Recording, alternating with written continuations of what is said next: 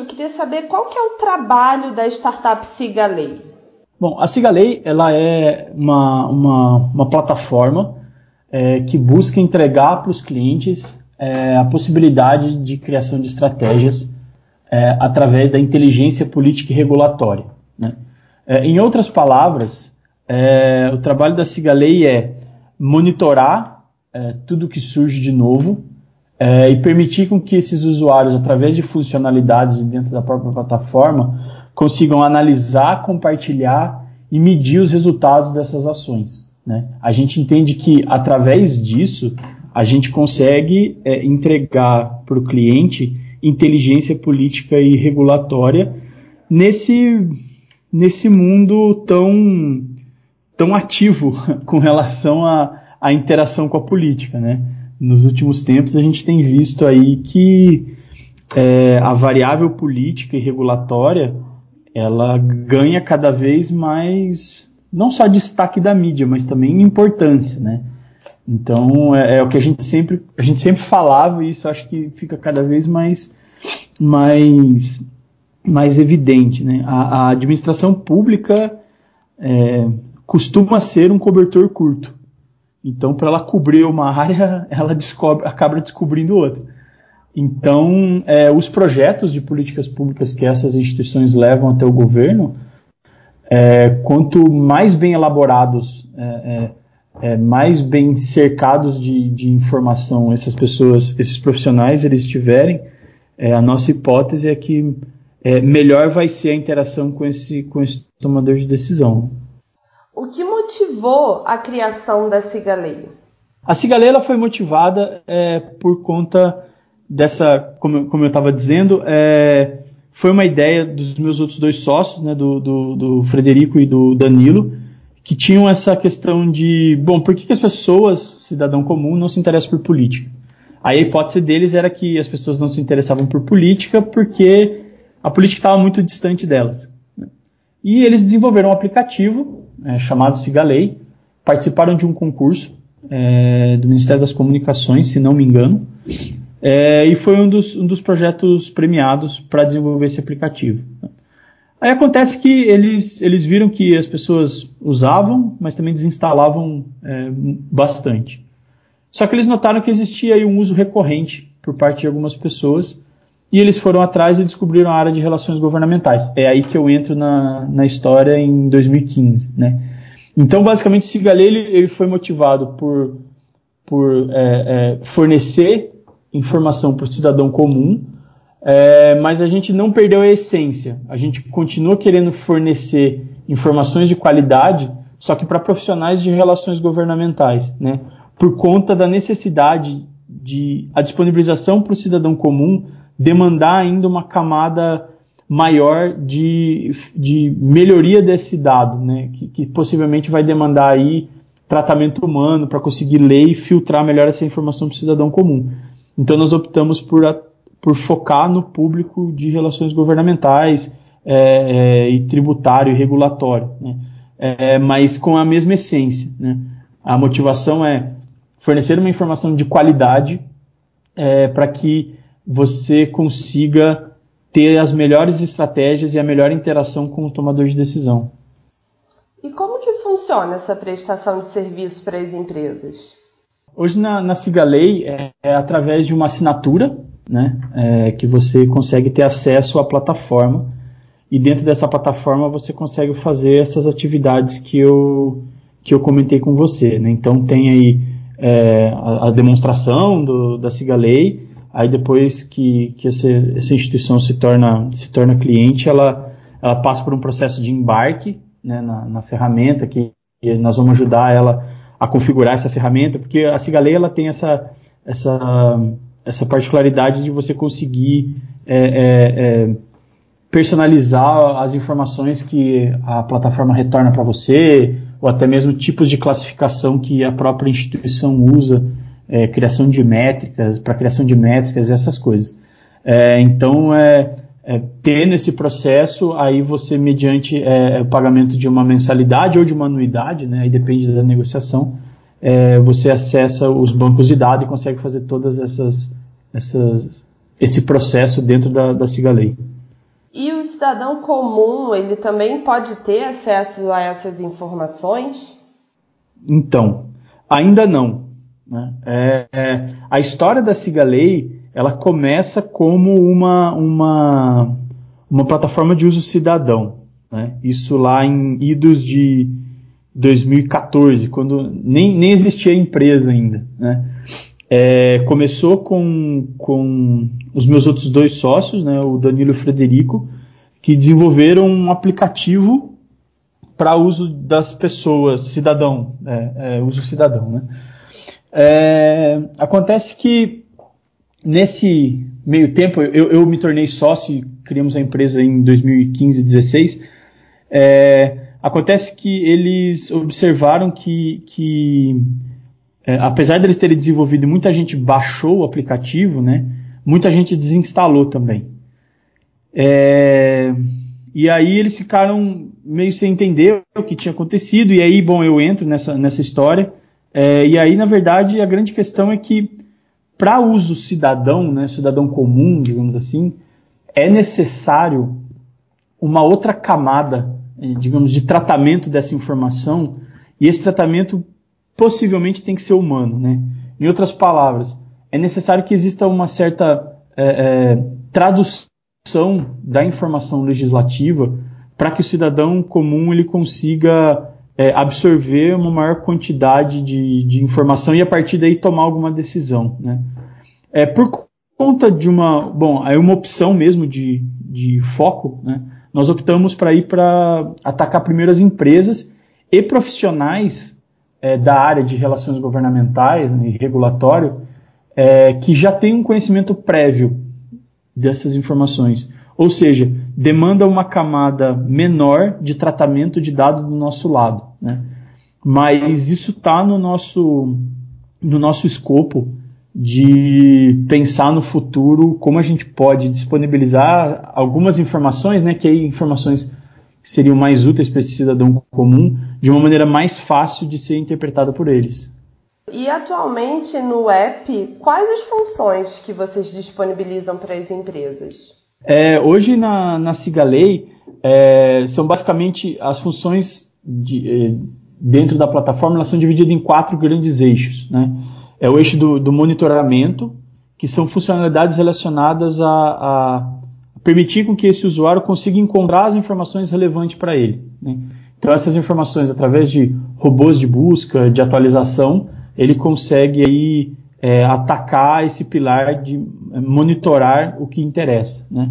É, um segundo pilar é o de analisar. Né? Então são funcionalidades relacionadas à identificação desse, de insights. Né? Então a ferramenta cruza as informações é, de uma maneira automática, baseada nesses, nesses inputs que o próprio cliente deu, né? que a partir daí ele consiga analisar essa informação é, de uma maneira mais eficaz. Né?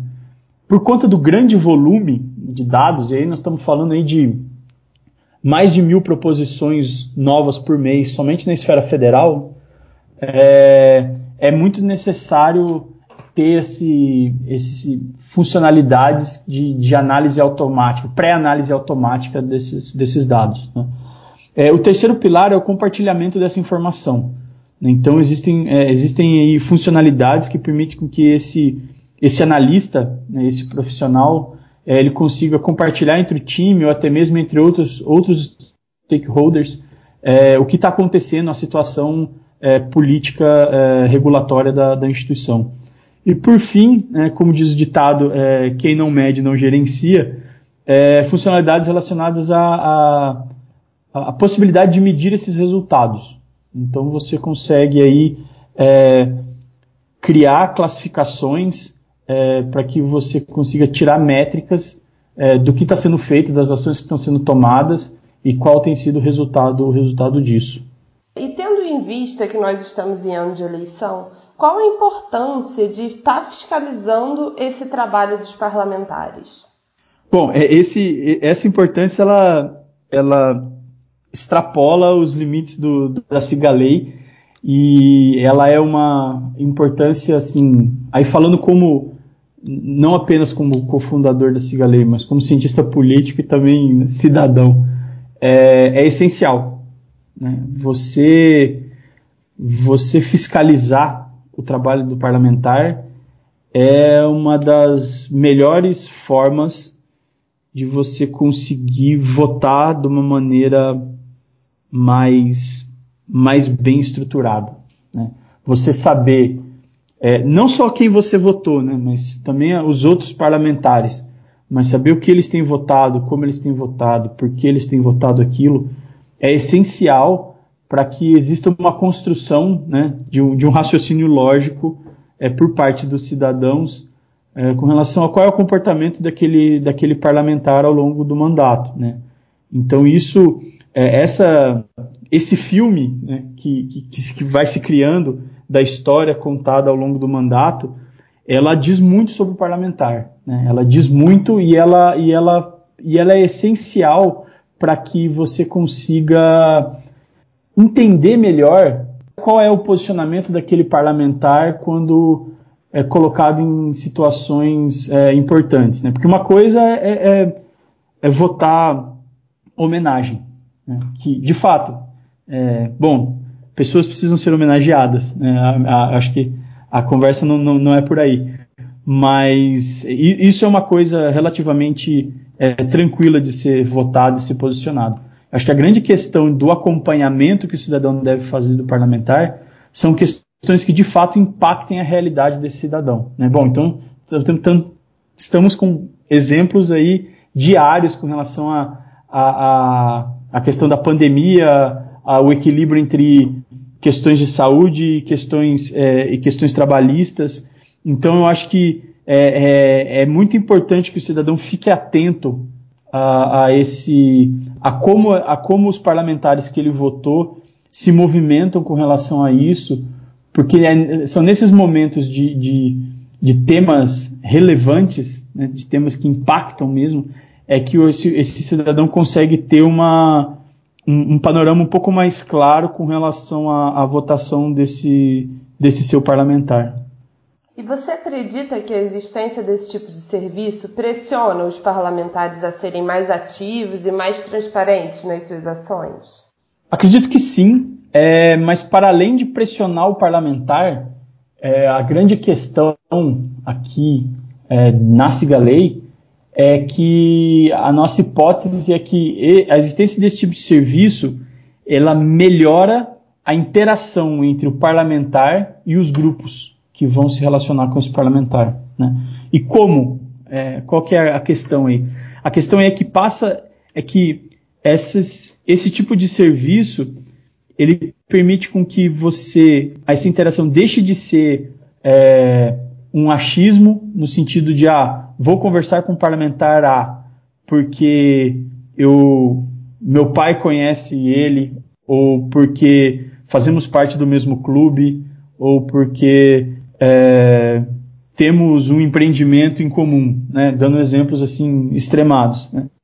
Ele deixa de ser uma coisa é, que é baseado na, na, na, no detalhe e passa a ser uma coisa, uma interação mais profissional no sentido de ter mais informações para embasar é, aquela interação. Então, por exemplo, bom, vou conversar com o parlamentar A porque ele discursou sobre temas que são importantes para mim ele apresentou projetos de lei que são é, de interesse para mim, ele votou relacionado a, a, projetos que são interessantes para mim. Então, assim, você tem uma outra, uma outra maneira, uma outro tipo, um outro tipo de abordagem que você pode ter com esses parlamentares, que consequentemente leva a, mais, a maior transparência. Sim, né? você consegue justificar a interação com esses tomadores de decisão de uma maneira mais clara, porque são informações, é, é pautado também em informações públicas, né?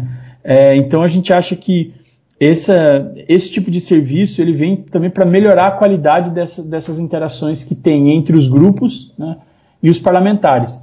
Porque uma coisa é fato, né? É, existem interesses diversos na sociedade. Você defender o seu interesse, ele é legítimo, né? óbvio, desde que dentro de preceitos democráticos e republicanos é, dos interesses. Né? Mas existem interesses que são diversos.